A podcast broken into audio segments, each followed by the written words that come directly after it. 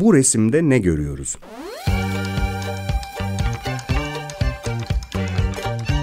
Çocuklarla sanat okuma ve düşünme.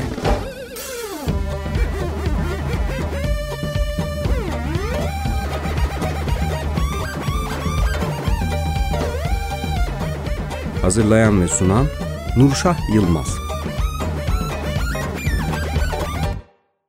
Merhaba, 95.0 Açık Radyo'da Bu Resimde Ne Görüyoruz programımız başladı. Bugün de programımızda seçtiğimiz bir eseri okumaya ve üzerinde e, birlikte düşünmeye çalışacağız. Ben Nurşah Yılmaz ve konuklarımız. Ben Birce Doğan, merhabalar. Selam, ben Rüzgar Bayram. Ben Kumsal Ceylan, merhaba. Merhaba, ben Çınar Karali. Hepinize merhaba çocuklar. Ee, evet, şimdi resmimizi henüz açmadık. Ee, benim de resimlerini yaparken e, ne tür duygu durumları içinde olduğunu hep merak ettiğim, beni, de çok heyecanlandıran bir e, ressamın tablosu bugün için seçtiğim. Eminim siz de seversiniz. Evet, daha fazla merak uyandırmadan geçiyorum hemen.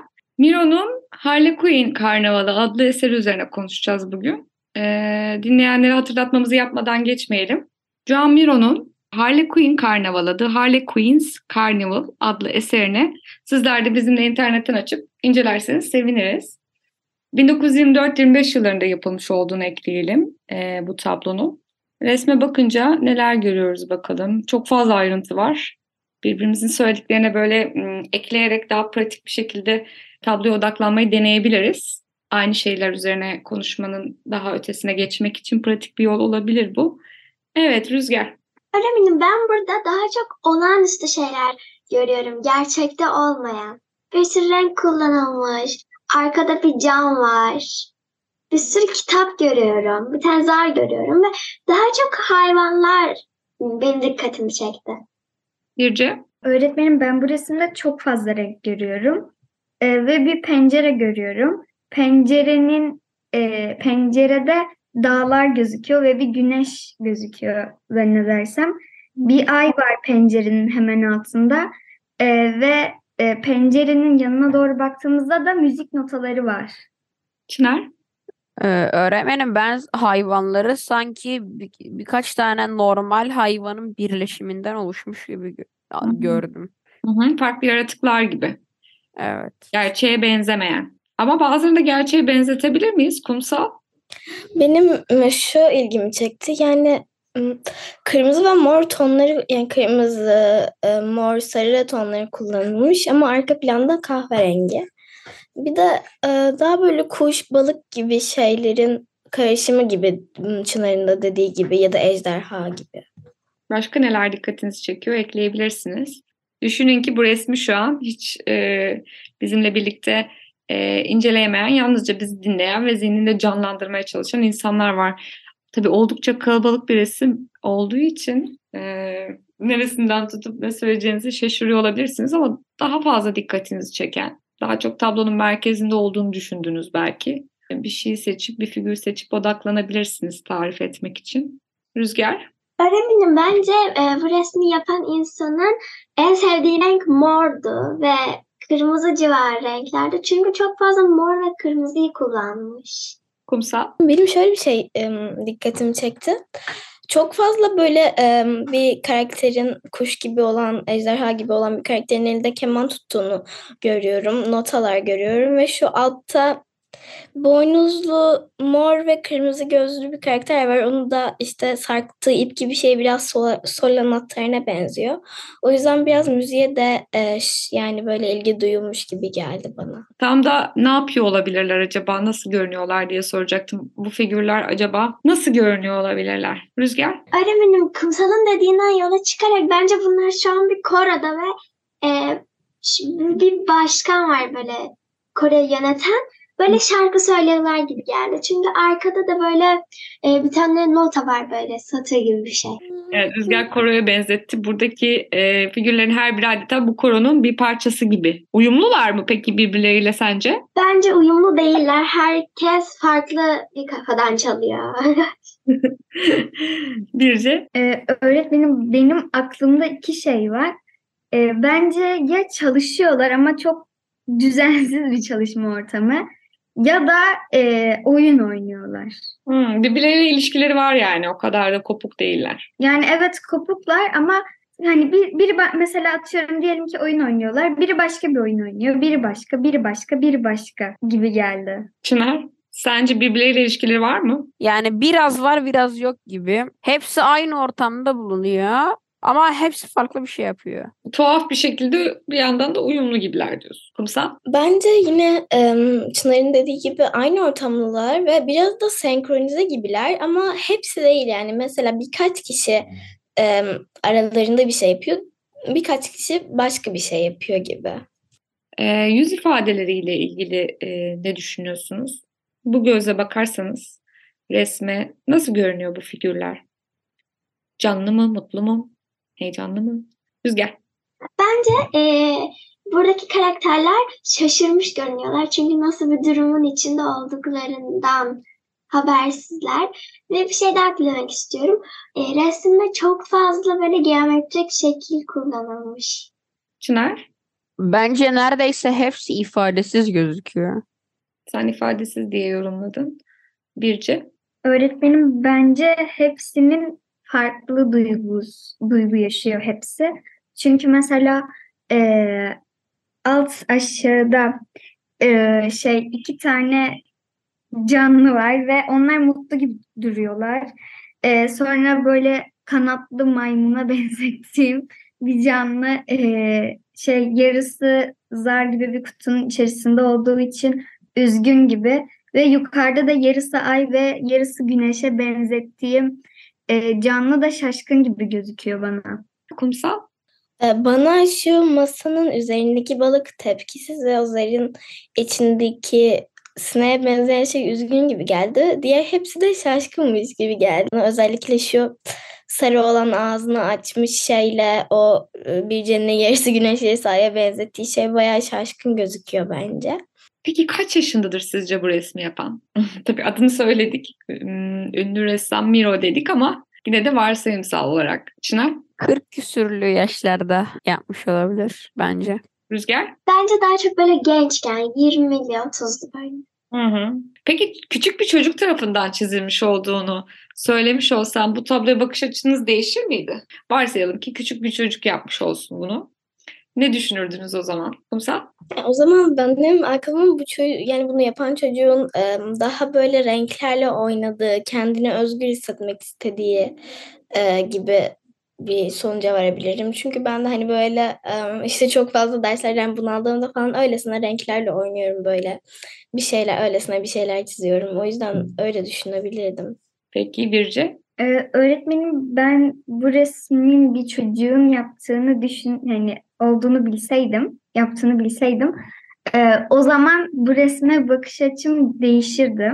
Çünkü e, resimde bir yandan ben e, oyun oynamakla oy- oyun oynamakla alakalı şeyler görüyorum E, ve bunlar benim dikkatimi çekiyor. Yani sanki çocuk oyun oynamak istiyor gibi gelebilirdi bana bilmiyorum. Eğer hani bunu bir çocuk yapmadıysa o zaman hani nasıl desem bir yetişkin yaptıysa e, o zaman belki de yapmak istediği çocukken yapmak istediği şeyleri çizmiş olabilir.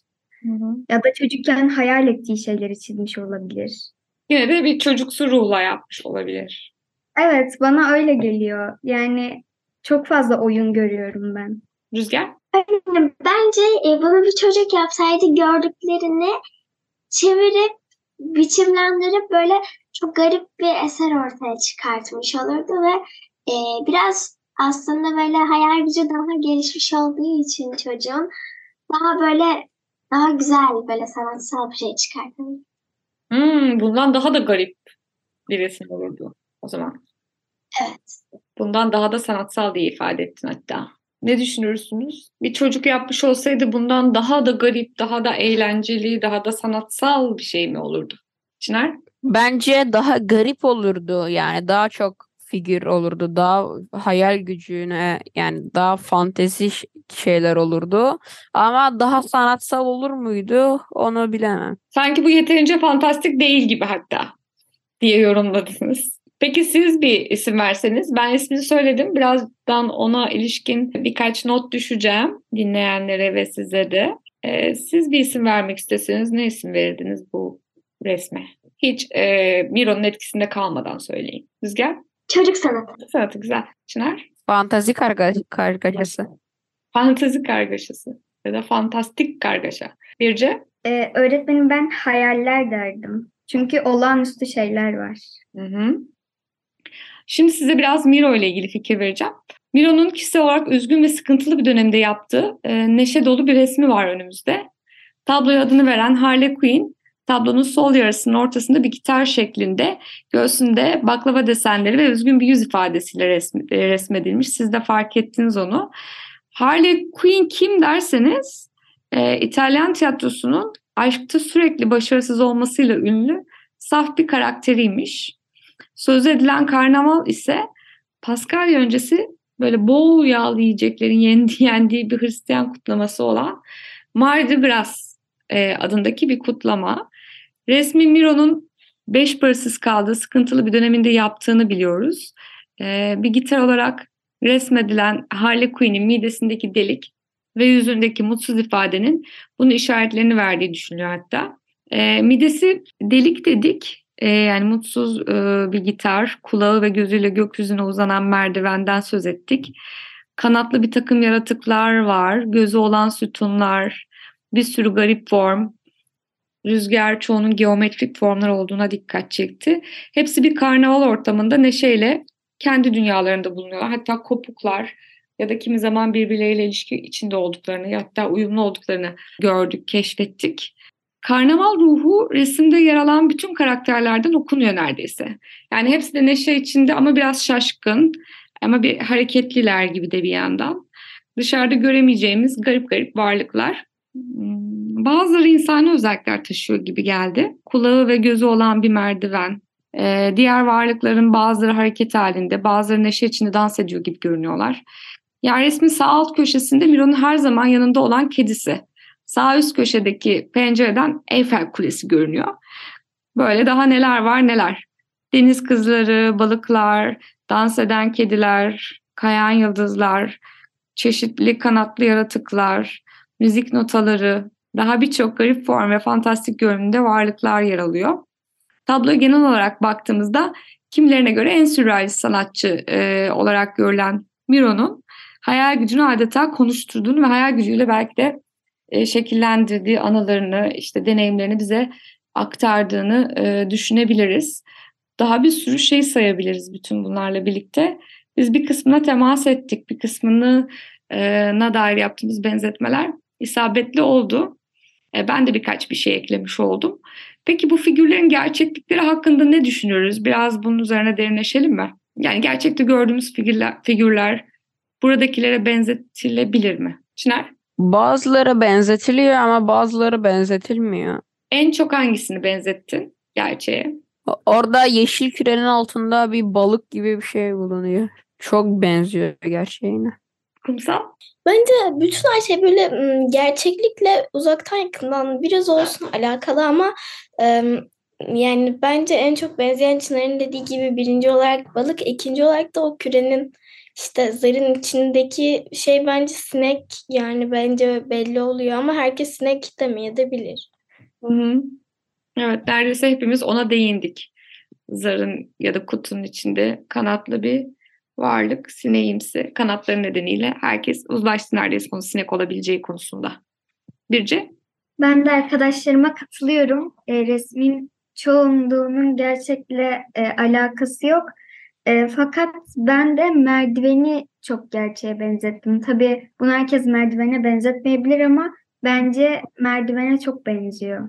Hı hı. Rüzgar? Öğretmenim bence de merdivene çok benziyor ve e, kumsalın da dediği gibi o sinek de sineğe benzetmiştim ben ama belki başka biri kelebeğe de benzetebilir. Başka bir canlıya da benzetebilir. Bir de benim arkada şeyimi e, dikkat çekti böyle pencerenin içinde böyle gü- ay mı güneş mi belli olmayan bir şeyin böyle kolları varmış gibi. Hı hı. Çınar? Ben arkadaşlarıma sineğe benzettiği şey daha çok Yusufçu'ya benzettim çünkü daha ince ve uzun duruyor. Hı hı. Sen türüne dair de e, fikir edinebiliyorsun. Peki sizce bir rüyasını resmetmiş olabilir mi? Ya da yani hayalleri midir? Bütün bunları hayal mi etmiştir? Ne düşünürsünüz? Kumsal? Ben zaten en baştan beri hani bunun böyle bir rüya, hayal gibi bir şey olarak düşünüyordum. Zaten benim koyduğum isim de bir çocuğun rüyasıydı. Ee, ondan sonra o yüzden e, bence bir rüyasını ya da hayal ettiği bir şeyi resmetmiş olabilir. Birce? Ee, öğretmenim bence ressam rüyasında gördüğü şeyleri e, bir araya getirmiş. Yani hepsini farklı rüyalarda görmüş fakat bir arada resmetmiş. olağan dışı şeyler olmaları açısından mı böyle düşündüm? Yani e, rüyalar neye benzer aslında bunu sormak istiyorum. Olağan şeyler mi olur rüyalarda her zaman yoksa olağan dışı şeyler mi? Çınar? Öğretmenim bence rüyalar kişiye göre değişiyor. Yani bir çocuk daha çok e, olağan dışı şeyler, hayal gücü, hayal dünyasını dü- şey rüyasında görebilir. Ama bir yetişkin daha çok gerçek şeyleri rüyasında görüyor yani. Hı hı.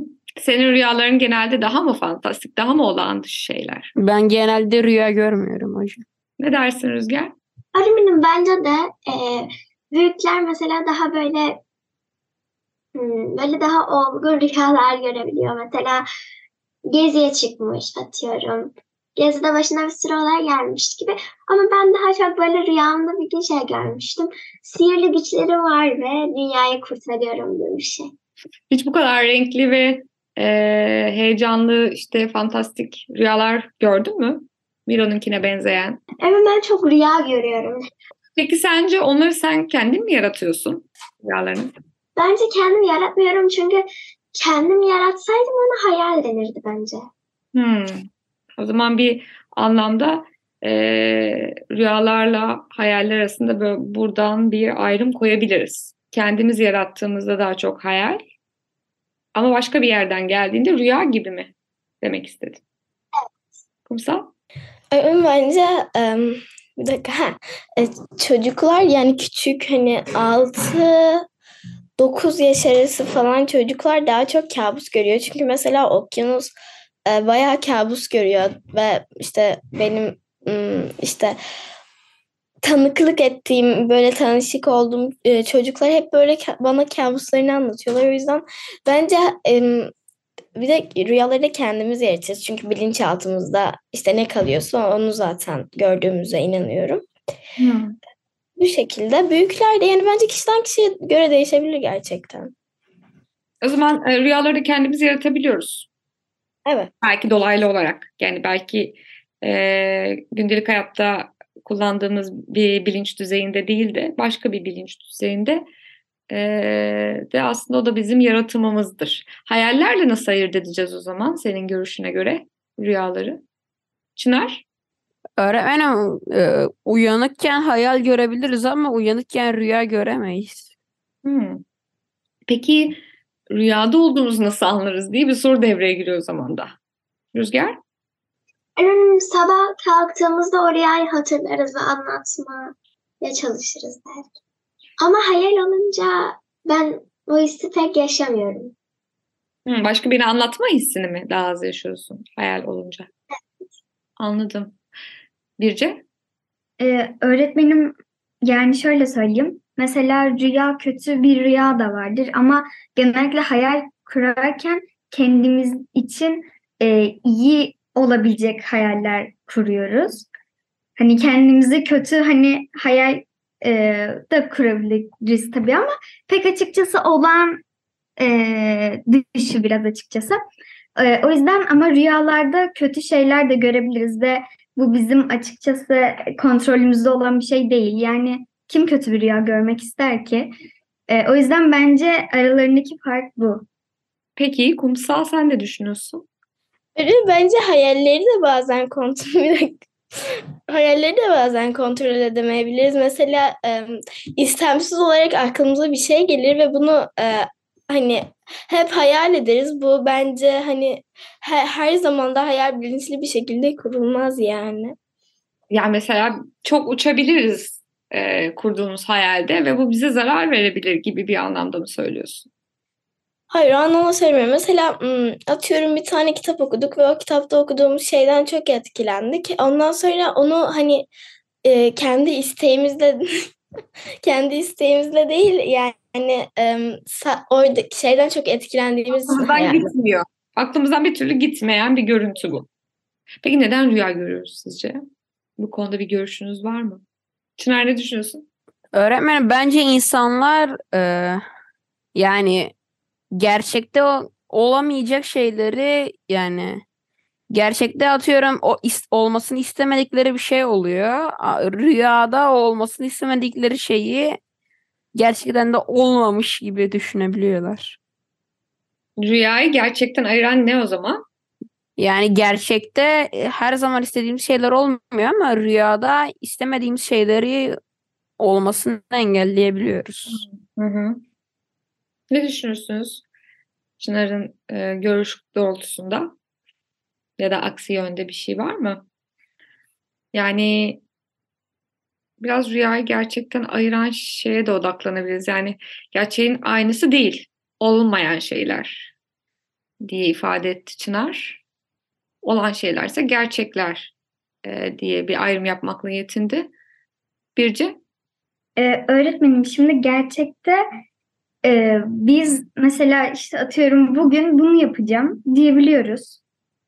Ee, ve hani yani yap, yapmak istediğimiz şeyi yapabiliyoruz. Fakat e, rüyada mesela işte akşam uyumadan önce ben bugün bu rüyayı göreceğim deyip o rüyayı görmüyoruz bence. Yani bence ikisini ayıran şey bu. Biraz daha açarak söyler misin? Yani şöyle söyleyeyim. Ee, gerçekte kafamıza koyduğumuz açıkçası şeyi yapabiliyoruz. Mesela işte atıyorum ben bugün okula gideceğim deyip okula gidebiliyoruz. Fakat e, rüyaya girmeden önce yani uyumadan önce ben bugün atıyorum ben bugün rüyamda uçacağım deyip yani rüyamızda uçuyor muyuz? Yani her istediğimizde o rüyayı görebiliyor muyuz? Bence tartışılır. Plan yapmaya gelmiyor rüyalar. Planları kaldırmıyor. Ne düşünüyorsunuz? Böyle bir yerden bir e, ayrım mümkün olabilir aslında. Kumsal? Ee, Ama şöyle bir şey var. Benim bir arkadaşımın anısı var. Ee, böyle rüyasında çok hani korkuyormuş şey yapmaya. Hani hmm, kabus görmeye falan çok korkuyormuş. Sonra bir gün bir tane çözüm bulmuş. Tam rüyaya geldiğinde böyle hiç unutmayıp işte ben rüya görüyorum diye kendini hatırlatıyormuş. Sonra böyle uyanmaya yakın yönetebiliyormuş rüyasını. Bence olabilir yani.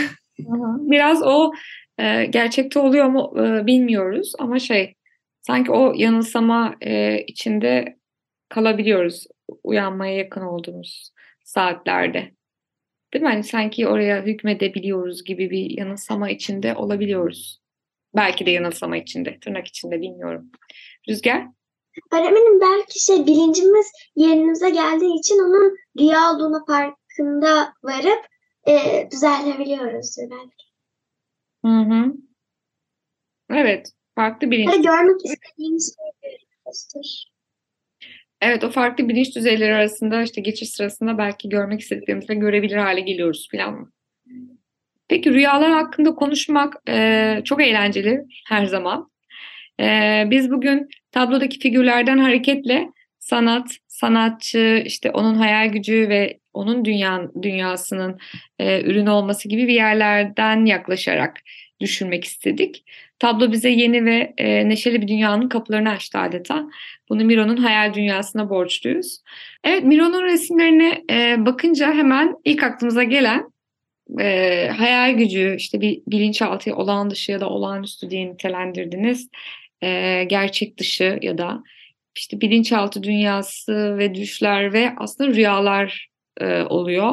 Bu heyecanlı karşılaşmanın ötesine geçmekse e, yani bu dünyanın biraz daha içine girebilmek ise e, belki de tabloya daha uzun süre bakarak ve kendi hayal gücümüzle harekete geçirmek de mümkün görünüyor. E, Miro'nun bu eserini ve başka sanat akımlarının yanı sıra temelde sanatçının hayal gücü ve düşlerinden beslenen e, sürrealizmin genel çizgileri içinde e, kalarak yorumlamaya çalıştık ve e, bunu yapmayı deniyoruz. Biz de resme baktıkça e, sanatçının fırçasıyla gerçekliği büyük ölçüde aştığı ve son derece fantastik bir görünüme kavuşturduğunu düşündük. E, neredeyse hepimiz e, bu fikirde birleştik. Çocuklar sürrealizm akımı e, rasyonel olanın sanatçının kendi hayal dünyasının görüntüleri olduğunu altını e, çiziyor her zaman. Bu nedenle gerçeklik çok farklı form ve görünümlere bürünebiliyor. Bu resimde gördüğümüz gibi. Hele ki bu formlar rüyalardan besleniyorsa, hayal gücünden besleniyorsa ortaya böyle fantastik e, karnavalımsı bir görüntünün çıkması son derece doğal aslına bakarsanız. Diğer yandan yine rüyalarımız üzerinden düşünürsek işte bilincin e, kontrolünü kaybettiği, işte rasyoneliz, yine rasyonelitenin e, devre dışı kaldığı ve dolayısıyla bilinçaltı gerçekliğin ortaya çıktığı bir yaşantı olarak tanımlayabiliriz rüyaları. E, sanat ve özellikle de Miro'nun sanatı her zaman bilinçaltı dünyaların dışa vurumunun en tipik örneğini veriyor bize. Bu gözle baktığımızda karnaval görünümü daha bir anlam kazanıyor. Bu haftalık programımız sona eriyor ve yeniden görüşmek üzere yeni bir sanat üzeri, e, eseri üzerine düşünmek ve fikir üretmek için buluşmak üzere diyoruz. Hoşçakalın. Görüşürüz. Görüşürüz. Görüşürüz.